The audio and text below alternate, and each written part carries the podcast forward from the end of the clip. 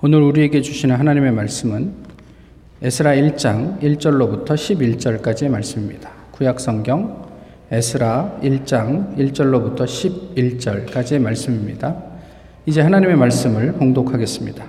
바사 왕 고레스 원년에 여호와께서 예레미야의 입을 통하여 하신 말씀을 이루게 하시려고 바사 왕 고레스의 마음을 감동시키심에 그가 온 나라에 공포도 하고 조소도 내려 이르되 바사 왕 고레스는 말하노니 하늘의 하나님 여호와께서 세상 모든 나라를 내게 주셨고 나에게 명령하사 유다 예루살렘의 성전을 건축하라 하셨나니 이스라엘의 하나님은 참 신이시라. 너희 중에 그의 백성된 자는 다 유다 예루살렘으로 올라가서 이스라엘의 하나님 여호와의 성전을 건축하라.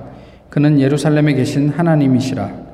그 남아 있는 백성이 어느 곳에 머물러 살든지 그곳 사람들이 마땅히 은과 금과 그 밖의 물건과 짐승으로 도와주고 그 외에도 예루살렘에 세울 하나님의 성전을 위하여 예물을 기쁘게 드릴지니라 하였더라.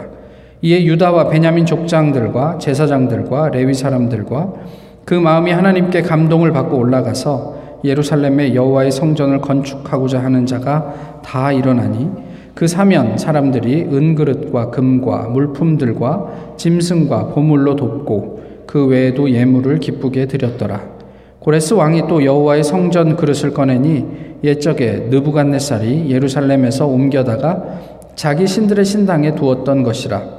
바사왕 고레스가 창고지기 미드르다색에 명령하여 그 그릇들을 꺼내어 세어서 유다 총독, 총독 세스바살에게 넘겨주니 그 수는 금접시가 서른 개요, 은접시가 천 개요, 칼이 스물아홉 개요. 금 대접이 30개요. 그보다 못한 은 대접이 410개요. 그 밖에 그릇이 1000개이니 금은 그릇이 모두 5400개라. 사로잡힌 자를 바벨론에서 예루살렘으로 데리고 갈 때에 세스바살이 그 그릇들을 다 가지고 갔더라. 아멘. 어제 뉴스를 들으셨습니까? 일본 이 식민 지배하에 강제 동원한 피해자들에게 무조건적으로 사죄하고 우리 대법원에서 판결한 대로 모든 보상을 진행하겠다는 발표가 있었습니다. 못 들으셨어요? 아마 그럴 것입니다. 제가 지어낸 이야기라 그렇습니다. 예. 뭐 조금 전에 우리 그 교사들 모임에서 이 말씀을 나누니까 그 중에 한 분이 에이 거짓말 그렇게 얘기하시더라고요. 한국 사람 중에 이런 이야기를 한다고 한들 믿을 사람이 몇 명이나 되겠습니까? 그런데 아, 유대인들에게 그런 일이 생겼습니다. 듣고도 믿기 힘든 조서의 내용인데요. 아, 이에 대해서 그 학자들은 아, 고레스 왕의 종교 때문이 아니었을까. 그러니까 당시에 페르시아가 믿던 종교가 조로아스터교인데 조로아스터교가 이방 종교에 대한 포용적인 주의 그거를 가지고 있기 때문에 고레스가 어, 유대인들에게도 이런 어떤 정책을 어, 행하지 않았을까 뭐 그런 이야기를 합니다. 여러분들의 생각은 어떠신지 모르겠습니다. 하나님은 이스라엘이 멸망할 무렵에 어, 예레미야를 통해서 이런 말씀을 주셨죠. 70년이 차면 너희가 돌아오게 될 것이다. 이게 하나님의 말씀이었어요. 그날이 오늘 본문에서 온 거죠. 놀랍게도 고레스 왕은 그저 그냥 말뿐인 어떤 이야기가 아니라 구체적으로 이스라엘이 귀환해서 그곳에서 하나님의 전을 건축할 모든 그, 그, 뭐, support? 이런 것들을 아끼지 않았다. 뭐 그런 이야기를 오늘 본문이 우리에게 전해주고 있습니다. 이스라엘이 예루살렘을 포함해서 그 가나안 지역으로 복귀한 것이 한 세 차례 정도 되는데요. 첫 번째는 어, 애굽에서 돌아올 때였습니다. 가나안에 아, 브람 이후에 살다가 이 가나안의 기근으로 인해서 그, 그 애굽으로 내려갔죠. 그리고 요셉과 더불어 살다가 한 400여 년 살게 됐는데 요셉을 알지 못하는 어떤 왕 때부터 이스라엘의 신부는 그냥 그곳에서 사는 어, 사람이었다가 노예가 되었고 뭐 그렇게 그렇게 힘들게 또는 뭐 자기들 나름대로 그렇게 살게 되었죠. 그리고 하나님의 전권적인 은혜로 애굽으로부터 나오게 되고 또 여러 가지 사건들이 있어서 40년을 광야에서 떠돌다가 가나안에 입성을 하게 됩니다. 그리고 가나안에 들어가서 그냥 정착한 게 아니라 치열한 정복 전쟁을 통해서 정말 이렇게 뭐 우여곡절 끝에 뭐 가나안 사람들을 다 몰아내지 못했지만 그 안에서 살게 되었습니다. 두 번째 귀환이 오늘 본문인데요. 어, 이 이스라엘이 이제 어, 바벨론에 의해서 멸망한 이후에 어, 포로 생활을 70년을 바벨론에서 진행을 하게 됐죠. 그리고 나눠서 그 70년 만에 고레스 왕의 명령으로 본국으로 귀국을 하게 됩니다. 아, 물론 그 70년 동안도 그 바벨론의 포로로 끌려와서 살던 사람이 있지만 여전히 예루살렘에 남아서 살던 사람들이 있었고 돌아가서 성전을 건축하고 또 성벽을 재건하는 일에서 어, 많은 사람들의 방해가 있었습니다. 그렇지만 그럼에도 불구하고 이스라엘은 그렇게 돌아가서 뭐 이렇게 크게 어렵지 않게 정착을 할 수 있었다라는 게 이제 두 번째 고요. 세 번째가 이제 현대사와 관련이 돼 있는데 예수님 당시에 어, 이스라엘은 로마의 속국이었습니다. 그런데 이스라엘 사람들의 자존심이 이만저만하지가 않잖아요. 우리가 하나님의 선민인데 뭐 이런 생각이었을까요? 세 번에 걸쳐서 로마에 대항해서 전쟁을 일으킵니다. 그러니까 일종의 독립 전쟁이었던 건데요. 3차 전쟁에서 그 로마에 의해서 진압이 된 이후에 135년 그때부터 로마는 어, 그 가나안 지역에 살고 있는 이스라엘을 흩어버리기 시작합니다. 그래서 저희가 디아스포라 유대인이라고 그래서 그냥 그들을 박해하고 그 땅에 살지 못하도록 하는 거죠. 정책적으로 그랬으니까 유대인들 입장에서는 쉽지 않았을 거란 말이에요. 그래서 그 인근 지역으로 유대인들이 이제 퍼져 나가고 그렇게 가다가 유럽과 러시아 뭐 이런 쪽에 주로 많이 분포를 하게 됩니다. 그리고 다시 돌아오게 된 게 몇 년이냐면 1948년입니다. 그러니까 뭐 딱 맞게 2000년은 아니지만 거의 2000년 가까운 시간 동안 이 유대인들은 나라 없는 백성으로 살았어요. 2000년을 살았으니까 뭐 독일에 살면 독일인이었고 프랑스에 살면 프랑스 사람이었을 텐데 그럼에도 불구하고 여전히 그들은 그 안에서 어떤 모종의 차별을 걷고 사람들에게 박해를 받으며 살았고 저희가 잘 알고 있는 것처럼 독일에 의해서 유대인들은 엄청난 피해를 입게 됩니다. 그리고 그 이후에 벤 구리온이라는 사람이 아 이렇게 살 수는 없구나 생각을 하고 그냥 국제 사회의 도움을 얻어서 그 가나안 지역에 잘 살고 있는 팔레스타인 사람들을 내쫓고 깃발을 꺾고 이제부터 여기는 우리 땅이야 원래 우리 땅이었어 그러고 나라를 시작하게 된 것이 1948년인 거예요.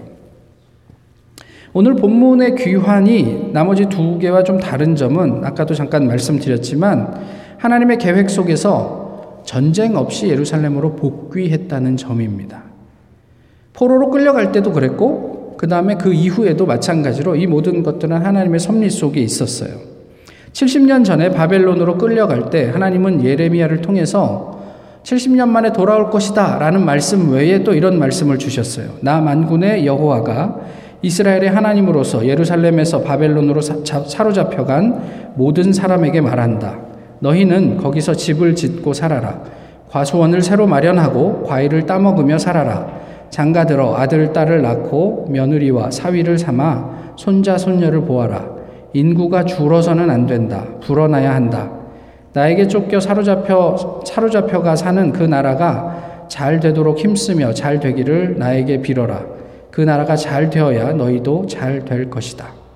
어떻게 생각하세요? 이제 우리나라로 치자면 너희가 일본의 식민 지배하에 놓이게 될 텐데 일본의 천황을 위해서 기도하고 일본의 나라가 잘 되도록 너희가 기도하고 축복해야 할 것이다.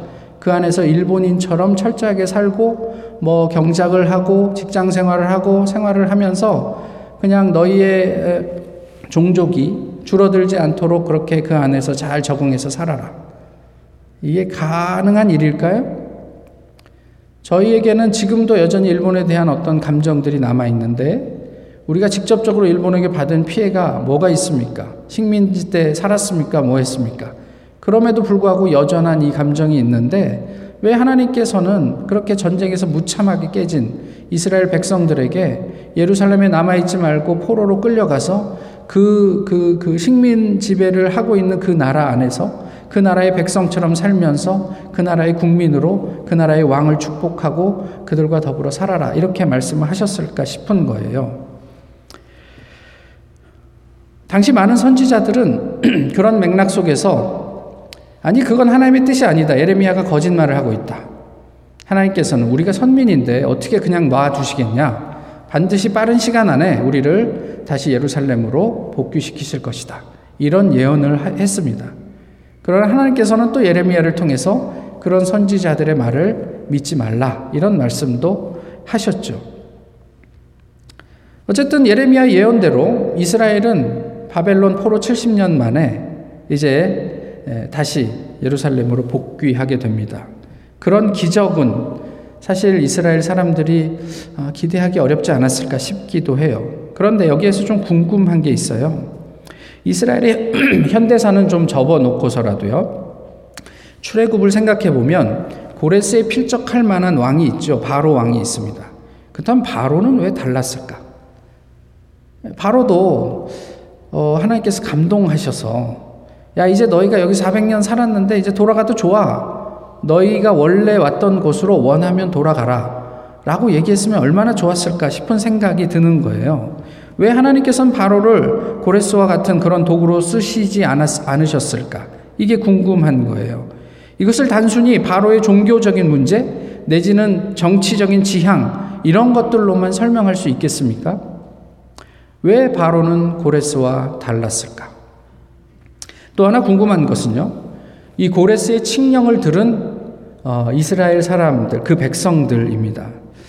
어, 기억하시겠지만 민수기에서 보면은 이스라엘 백성들이 출애굽을 한 이후에 광야에 들어간 지 얼마 되지 않아 그들은 이런 푸념을 합니다.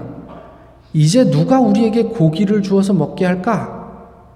우리가 애굽에 살 때는 뭐 가만 생각해 보니까 생선이며 오이며 참외, 부추, 파, 마늘 이런 것들을 그냥 자유롭게 값 없이 먹을 수 있지 않았냐.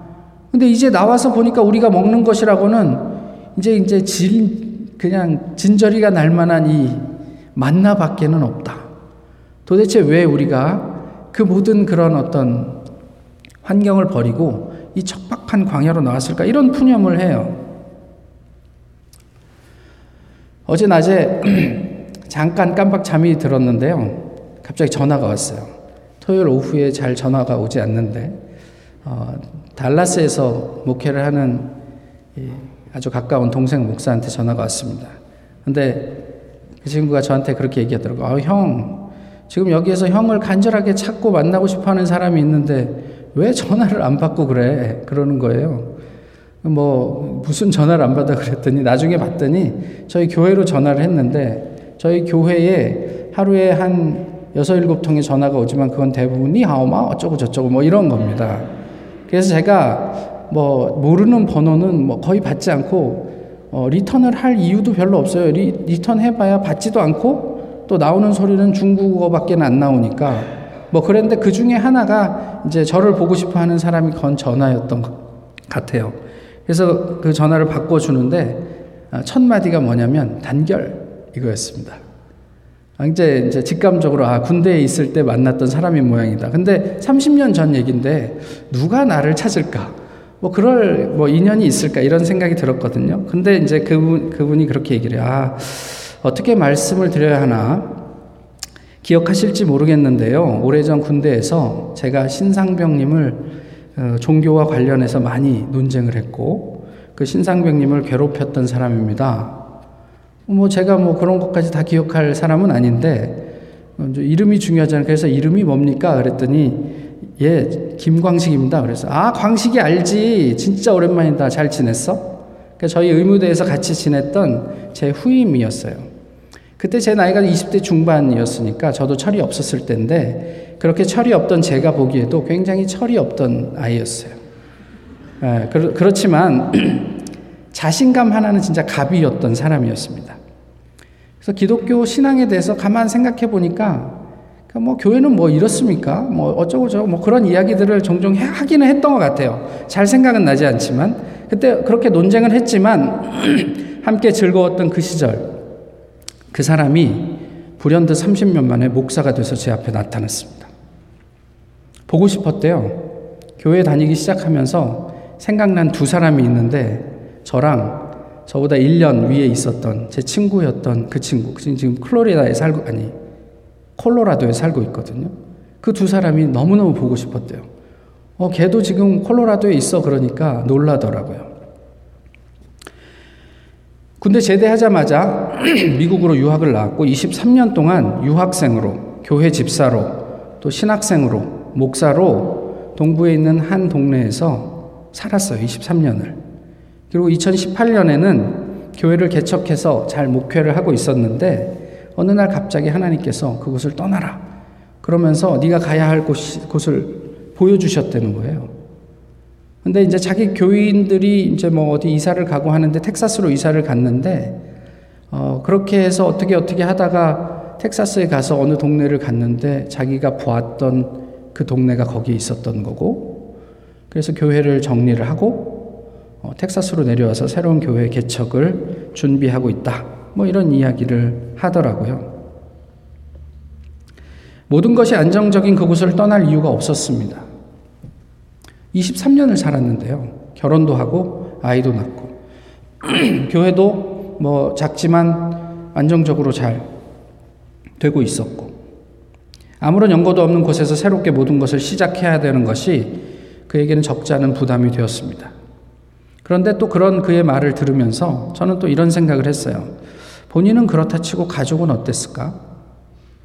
또 가족은 그렇다 치고 2018년 12월에 개척을 했으니까 이제 몇 년 되지 않은 교회잖아요. 그 중에 대부분은 코로나 기간이었고. 그런데 담임 목사가 갑자기 교회를 떠나게 된다. 라고 했을 때 그 사실을 교인들은 어떻게 받아들였을까? 이런 것들이 좀 궁금하더라고요. 궁금했지만 다음 기회에 들어보리라 생각을 하고 참았습니다.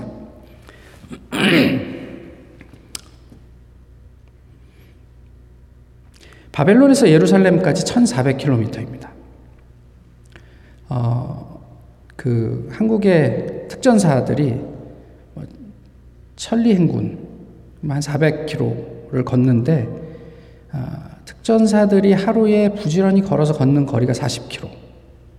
예, 그리고 열흘 동안 쉬지 않고 걷습니다. 마지막 날은 잠을 자지 않고 밤을 새서 걸어서 부대로 복귀하게 되는데 예, 그게 그 특전사들에게도 쉽지 않은 일이에요.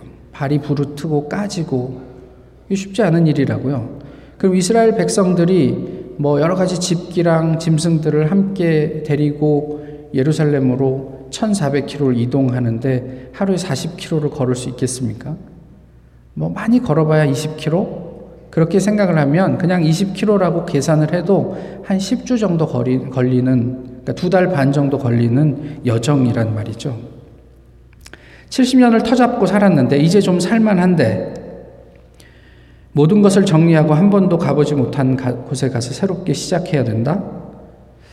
이스라엘 백성에게 예루살렘으로의 귀환은 우리가 지금 생각하듯 아, 하나님의 은혜지 이런 것 외에 또 어떤 의미였을까 싶어요.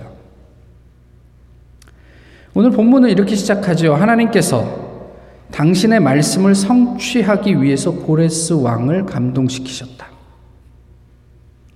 고레스의 종교 때문에 이스라엘 백성이 귀환한 게 아니에요.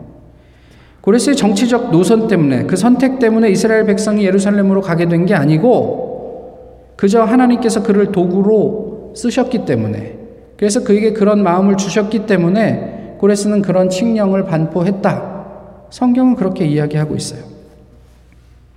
예전에 어떤 목사님이 한국의 가족들을 두고 어, 외국에 있는 형편이 어려운 교회에 가서 좀 그 교회를 어, 도와주기 위해 이렇게 나가게 되셨어요. 그 교회에서 그렇게 간절하게 부탁을 해서. 그래서 그곳에서 이제 혼자 살게 되는데 한국에 있을 때야 뭐 교회 목표로 바쁘니까 밥을 해봤습니까? 설거지를 해봤습니까? 빨래를 해봤습니까? 다 사모님께서 해주시던 일인데 자기 혼자 외국에 나가 있으니까 혼자 다 해야 되잖아요. 그러니까 설거지도 익숙치 않고 그러니까 가자마자 며칠 되지 않아서 설거지를 하다가 고무장갑에 구멍을 내고 말았습니다. 근데 이제 뭐 그곳에 간 지 얼마 되지도 않았고 어디에서 고무장갑을 사야 되는지도 모르는 상황이라 그냥 난처해 하면서 스카치 테이프로 붙여봤지만 구멍난 고무장갑이 스카치 테이프로 떼워집니까? 그러던 차에 집에 벨이 울립니다. 그 문을 열었더니 한국에서 온 소포가 도착했는데 이런 쪽지가 들어있어요. 아, 얼마 전 목사님을 생각하는데 고무장갑을 하나 보내드리면 좋겠다 이런 생각이 들었습니다. 그래서 고무장갑을 보내드립니다. 이 목사님이 그 고무장갑을 들고서 이런 이야기를 합니다. 내게 고무장갑이 필요하기 전에 하나님께서 나의 필요를 미리 아시고 하나님의 사람을 감동시키셔서 지금 그 필요를 채우셨다. 이스라엘 백성이 바벨론에서 70년간 어떻게 살았을까요? 하나님께서 예언하신 그 예루살렘으로 돌아갈 것을 준비하며 기도하던 사람은 얼마나 되었을까요? 성경은 이스라엘 백성의 예루살렘 귀환을 이스라엘 백성들이 어떤 노력, 뭐, 한 노력들에 대한 언급을 하지 않아요. 어떤 언급도 없어요. 그에 대해서. 다만 이것이 그냥 하나님의 전적인 섭리였다. 이런 이야기만 하고 있어요. 그러니까 이스라엘의 회복에 있어서 가장 중요한 요인은 무엇이냐면 하나님이에요.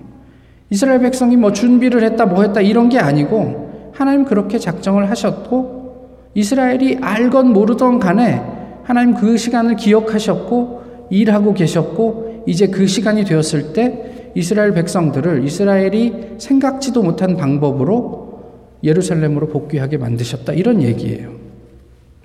하늘의 감동, 성경 말씀, 즉, 율법, 에스라가 귀환한 후에 이스라엘 백성에게 이 성경을 선포하며 모든 것을 다시 새롭게 하려고 또 바로 잡으려고 했던 노력이 오늘을 사는 우리에게 주는 의미가 있, 있단 말이에요. 사람의 지혜, 사람의 경험, 우리가 매일 하는 판단, 그런 결정, 그 이전에 하나님의 감동, 하나님의 말씀, 그것이 우리의 신앙과 우리 교회의 기준이 될 수 있겠느냐 하는 거예요. 더 이상 믿음을 이야기하기 어려운 시대로 우리가 살고 있습니다. 밖에 나가서 내가 크리스찬이라고 얘기하기가 부담스러운 시대를 살고 있어요. 그래서 하나님을 알지 못하는 사람을 더욱 고민하게 됩니다. 돈으로 되겠습니까? 규모로 될까요? 동질 집단 이론으로 될까요? 어떤 전략으로 가능할까요? 하나님의 감동, 무엇보다도 먼저 그것을 위해 우리가 함께 기도할 수 있으면 좋겠다 싶어요. 튀르키예와 시리아에 뭐 나중에 이제 광고 시간에 또 말씀을 드리겠지만 우리가 보내는 후원금이 얼마가 될지는 모르겠습니다만은 우리가 만 불을 보내든 10만 불을 보내든 그게 그 피해 지역에 어떤 얼만큼의 도움이 되겠습니까? 그저 극히 일부 사람들에게 뭐 필요한 물이나 좀 나눠주고 아주 뭐 조금의 식량 정도 나눠줄 수 있는 그 정도밖에 안 되겠죠. 뭐 그냥 큰 도움이 되겠습니까, 그게? 하지만 그 미미함에 하나님이 감동이 더해지면 어떻게 될까요? 부디 헌금과 함께 그 감동을 같이 넣으셨으면 좋겠어요. 그리고 그 돈이 그쪽에 송금이 될 때 우리의 기도가 같이 예, 갔으면 좋겠단 말이에요. 그러면 그곳에서 하나님이 일하실 것입니다. 예수님께서 말씀을 하셨죠. 아버지께서 이제까지 일하시니 나도 일한다. 우리의 인지 여부와 관계없이 하나님은 지금도 우리를 위해서, 우리 교회를 위해서, 우리의 가정을 위해서, 온 세상을 위해서 일하고 계세요. 우리가 어떤 처지에 있든 심지어 노예로 살고 있어도 하나님께서는 우리를 위한 당신의 일을 그 사역을 지금도 이제까지 하고 계시단 말이에요. 저는 기억도 나지 않지만 아까 통화를 했던 그 목사가 저에게 이렇게 얘기를 하더라고요. 형이 나한테 해준 말이 있어요. 너는 결국 교회에 다니게 될 거야. 저는 그 기억도 나지 않아요. 할 말이 없어서 그렇게 했을 수도 있는데요. 어쨌든 너는 교회에 결국 다니게 될 거야. 그가 이렇게 얘기하더라고요. 자기가 만약 유학을 나와서 주변에 있던 대형 교회에 출석을 했다면 교인이 되지 않았을 것 같대요.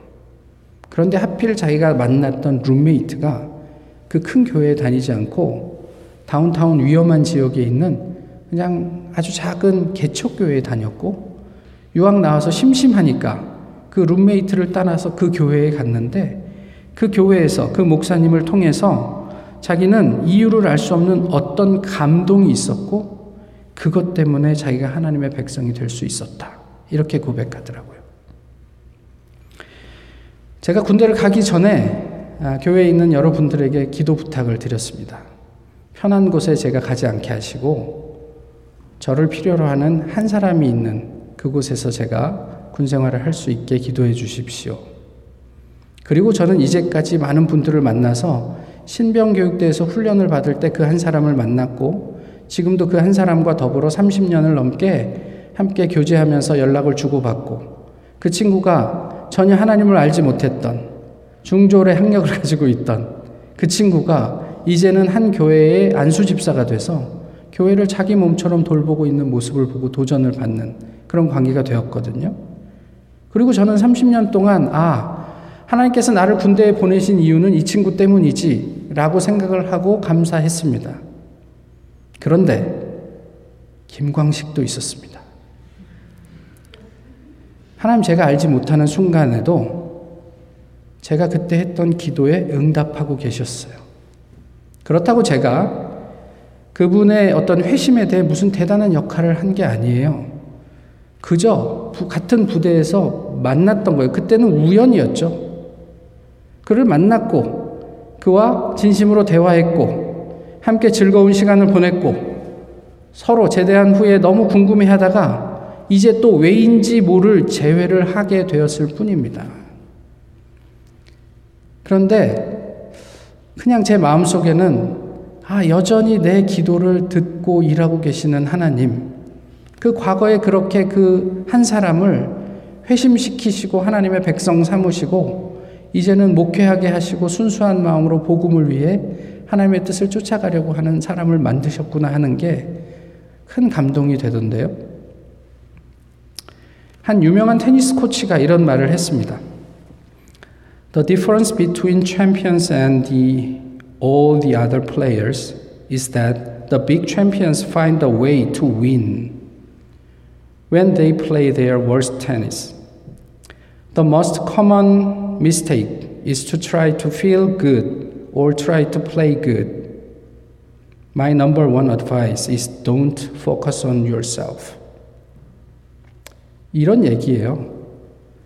어, 저기 테니스를 뭐 다치시는 건 아닌데 뭐 골프를 하든 어떤 운동을 하든지 간에 뭐 테니스를 예로 들면 많은 분들이 뭐를 기대하냐면 내가 기가 막힌 스트로크를 해서 상대방이 손도 댈 수 없는 위닝 샷을 날리면서 그 자기 만족을 위해서 테니스를 치려고 한다는 말이에요. 그렇지만 진짜 챔피언들은 어떻게 이기는지를 아는 거예요. 내가 설령 좀 쭈글하게 이런 스트로크를 하더라도 이기는 방법을 안다는 말이에요. 내가 빛나고 내가 기분 좋아서 이겨지는 게 아니고 이기는 방법으로 운동을 해야 경기에 임해야 이길 수 있다. 이런 이야기예요.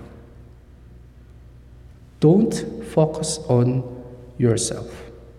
이게 신앙에 대한 이야기가 아닌가 싶은 생각이 들었, 들었어요. 사람에게 집중하지 마십시오. 대신 하나님에게 집중하면 우리는 지금도 일하시는 그분의 사역을 보게 될 것입니다. 돈을 보지 마십시오. 대신 하늘의 가치를 보면 하나님께서 주관하시는, 섭리하시는 그 역사를, 기적을 만나게 될 것입니다. 우리 자신과 우리 교회가 하나님께서 허락하신 그 모든 감동으로 우리가 몸담고 살아가는 세상에 세상이 더 자유로워질 수 있게 하기를 소망합니다. 우리가 이 시대에 하나님의 도구가 되기를 또 우리 교회가 이 시대에 고레스가 되기를 원해요. 예수님이 말씀하셨죠. 어, 너희가 내 말에 거하면 참으로 내 제자가 되고 진리를 알지니 진리가 너희를 자유롭게 하리라.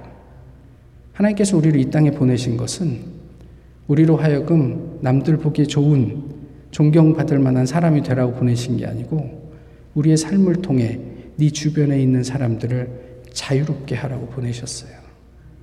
모쪼록 우리 자신을 통해 우리 교회를 통해 우리 주변에 있는 사람들이 더 평화를 누리게 되고 더 자유로워질 수 있는 바로 그 길을 하나님께서 우리에게 허락해 주신 그 감동과 더불어 함께 할 수 있게 되기를 소망합니다. 기도하겠습니다. 귀하신 주님, 하나님과 진리의 말씀에 반응하며 세상이 줄 수 없는 평화를 저희 모두가 누리게 하옵소서 주님을 뒤따라가며 주님께서 주시는 감동으로 이 세대를 자유롭게 하는 하나님의 도구가 되게 하옵소서. 예수님 이름으로 기도하옵나이다. 아멘. 찬송가 327장 함께 부르시겠습니다.